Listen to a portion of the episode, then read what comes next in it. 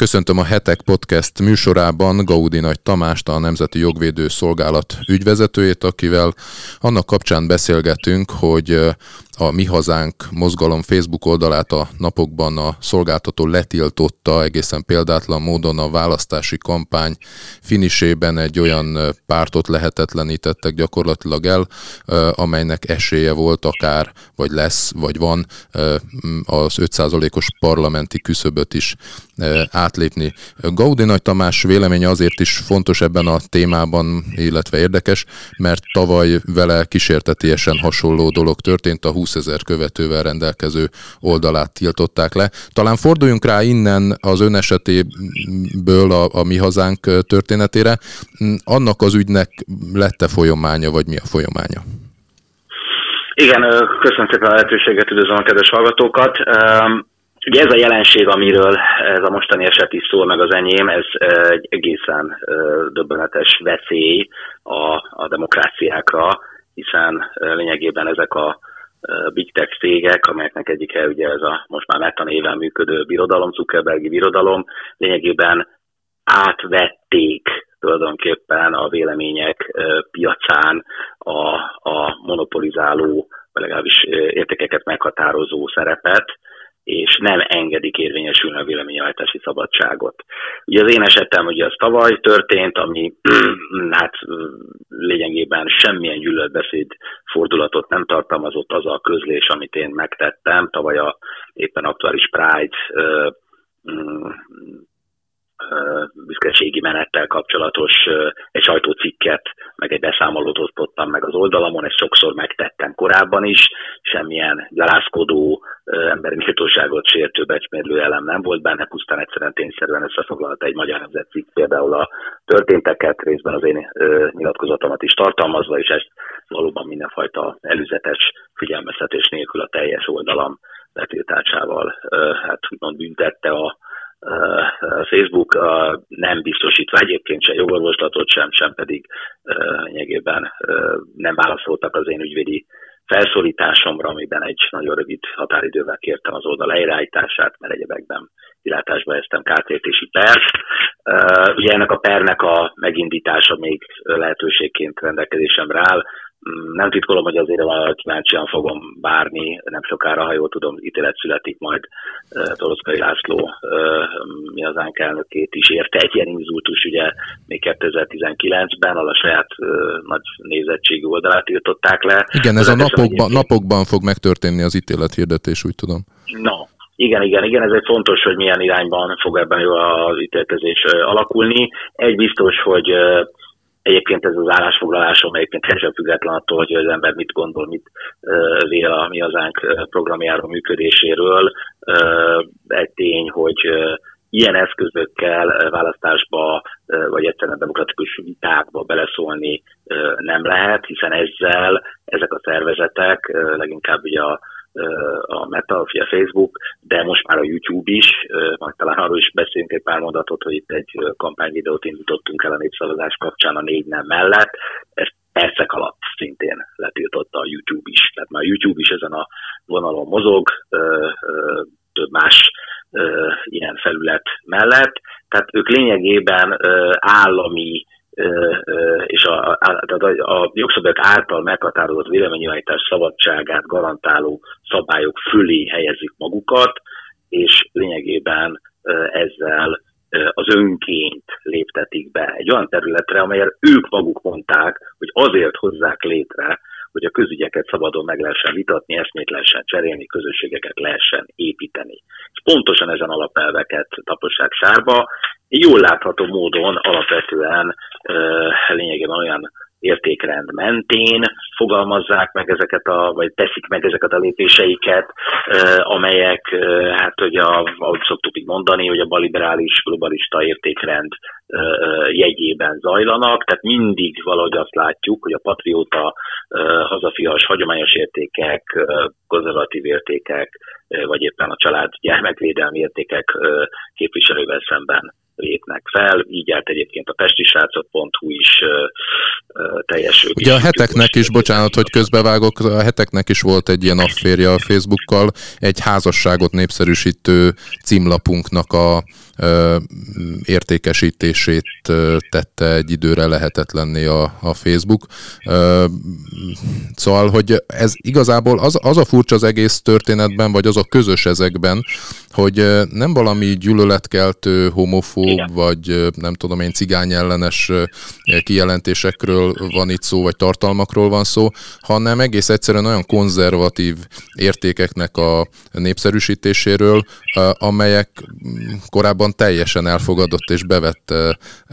tartalmak voltak a, még akár a, a, a közösségi felületeken is.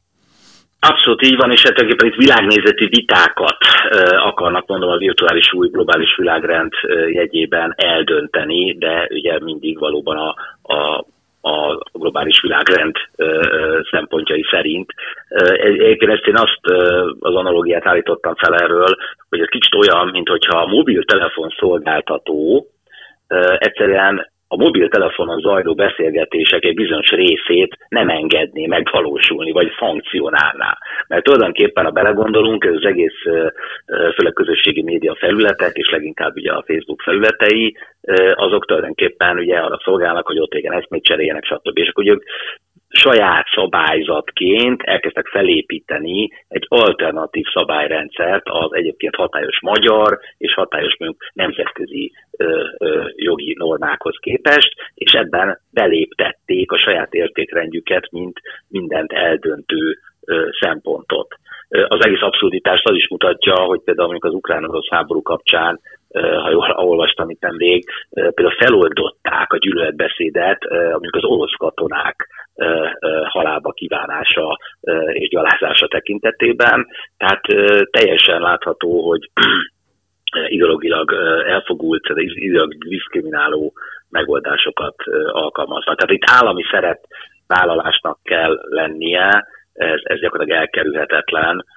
mm, és többen már itt én is felvetettem azt, hogy fogyasztóvédelmi jellegű megközelítéssel kellene arra kötelezni ezeket a közösségi média szolgáltatókat, hogy mint a telefonszolgáltatókhoz hasonlóan legyen ügyfélszolgálatuk, legyen egy parasztmechanizmusuk, egy jogorvoslati rendszerük, és lehessen utána, ha esetleg jogsértő lépéseket tesznek, kárt okoznak, megfelelő szankciókkal velük szemben fellépni. Ez sajnálatos módon egyelőre még elmaradt. Örömmel láttam egyébként azt, hogy egy hozzánk hasonló szemléletű jogvédő szervezet jött itt nemrégiben létre a Védett Társadalom Alapítvány berkein belül, a Budapest Bizottság, egy kicsit őket is így népszerűsítem, és nekik van egy nagyon komplex törvényjavaslatuk, teljes részletességi kidolgozva, nagyon alaposan szabályozva, végig gondolva ezt a területet, amelynek szintén ez a lényege, hogy ne tudják ideológiai elfogultság mentén ezek a szolgáltatók egyszerűen átlépni a véleményállítási szabadság határait, nem tudják megsérteni ezeket, és egyben számon kérhetőek legyenek, mint tulajdonképpen szolgáltatók, akik valójában szolgáltatnak, mert ugye a saját adatainkat és adjuk meg számukra, ez nekik árucik, ők hatalmas profitot csinálnak, és bizony súlyos jogi visszaéléseket is elkövetnek. Említhetném például USA-ban, ha jól tudom, ott 50 amerikai tagállam legfőbb ügyésze összehangolt versenyjogi pert indított és folytat mai napig a Facebook ellen a tisztességtelen piaci magatartásuk miatt. Több ország próbálkozott már különböző eszközökkel, Oroszország most le is lőtte a Facebook megjelenését, az országukban, Franciaországban adózási oldalról próbálták kezelni, tehát ez egy valóban nem könnyű terület. Hát ebben abszolút szükség lenne például egy észszerű nemzetközi egyezményes szintű összefogásnak, hogy ez a fajta vélni diktatúra ez meg, meg regulázható legyen. Ugye volt már erről szó európai szinten is, és az a furcsa benyomása van az embernek, hogy a, az olyan alkotmányos alapjog, mint a véleménynyilvánításnak a, a szabadság, az ennek a, ennek a korlátozása valahogy nem érinti meg annyira a, az európai politikusokat, mint az úgynevezett harmadik generációs jogok, tehát a mindenféle szexuális életmóddal kapcsolatos, meg szexuális identitással kapcsolatos úgynevezett jogoknak a, a csorbulása, vagy vélt csorbulása. Mi lehet ennek a kettős mércének az oka? Hát én azért alapvetően azt látom, hogy nem is feltétlenül a különböző ö, első, második vagy harmadik generációs jogágak ö, vagy alapvető jogok iránti viszony a más, hanem egyszerűen van egy ideológiailag súlyosan elfogult fősodratú pozíciója ö, az egész Európai Uniót uraló erőknek is, akik magukat egyértelműen úgy határozzák meg, hogy a hagyományos konzervatív keresztény nemzeti értékeket védőkkel szemben valósítják meg az Európa, új Európa építésének projektjét, és akik ugye ebben nem illeszkednek bele, tehát akik ugye ezen a hagyományos patrióta keresztény konzervatív mezőben mozognak, azokat nem látják védendőnek, nem látják úgymond azonos jogokban részesíthetőnek, tehát ez bizony már súlyosan ki kell mondani, ez egy valóban a diszkrimináció ö, ö, olyan hátrányos megkülönböztetés esete, ami egészen ö, aggályos, és hát a, ugye az jogok egyenlőségének az elvét súlyosan sérti, minden európai irányutat, egyezményt, unióról szóló szerződést is, stb. De mégis ezt látjuk, hogy gyakorlatilag ez nem izgatja őket, hanem pusztán a saját értékrendjüknek megfelelő, a saját narratívába illeszkedő sérelmére történt hát úgymond jogsérelmeket látják csak egyedül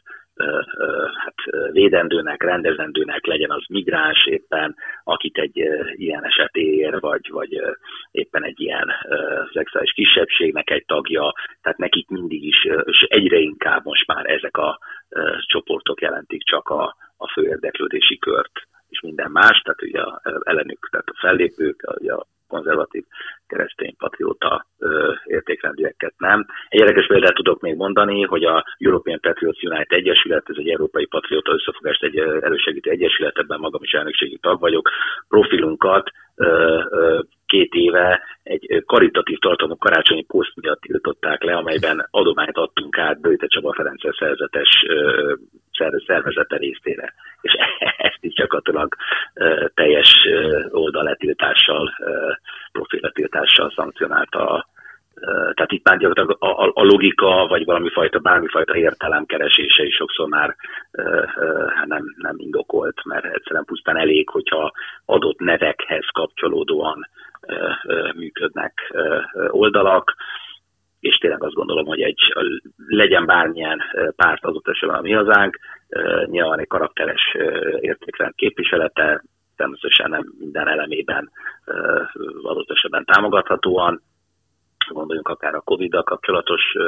szerintem nem megfogadható álláspontra, de lényeg az, hogy olyan nem lehet, hát hogy egyszerűen egy, egy, egy ilyen pártnak a vezetőjének a neve például nem jelenhet meg a Facebookon semmilyen formában, azon a letiltással reagál rá, bárki teszi föl. Tehát egyszerűen ez,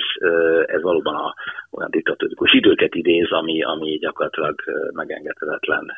szintig erősíti föl ezeket a big tech cégeket, ezeknek a befolyását. Vissza kell szorítani arra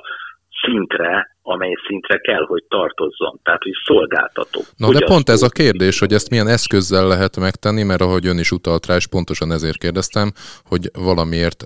van egy ilyen elnézés akkor, amikor, amikor konzervatív, patrióta, családvédő, gyermekvédő tartalmakról, illetve személyekről vagy szervezetekről van szó, akiket a Facebook hátrányosan megkülönböztet. Tehát magyarul milyen eszközök állnak rendelkezésre ebben a harcban, ha lehet így mondani?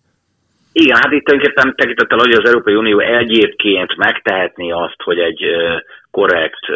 és, és valóban az európai emberek érdekeit védő szabályozással megvédje a, a patrióta értékrendű, keresztény értékrendű emberek jogait is. Ha ezt nem teszi meg, akkor nemzetállami szinten kell és lehet szabályozással élni, és meggyőződésem az, hogy itt egy jogvitában is még a jelenlegi szabályok alapján sem mentesülhet azon mércék alól a, a, az ilyen szolgáltató, mint például a Facebook, mert a Magyarországon a magyar hatályos jogszabályok szerinti követelmények kell, hogy érvényesüljenek, amelyek egyébként tiltják a gyűlöletbeszédet, igen, de hogy, ahogy ön is említette, ami nem éri el a gyűlöletbeszéd szintjét, ellenben egy karakteres vélemény tartalmaz,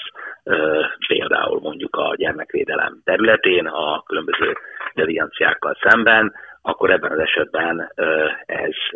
természetesen nem szankcionálható, nem üldözhető, nem törölhető ki. Tehát igen, és erre mondtam, ez a bizonyos Budapest Bizottság javaslata szerintem nagyon jó javaslat, ezt mi is támogatjuk, és összecseng egyébként azokkal a gondolatainkkal, amiket már mi is itt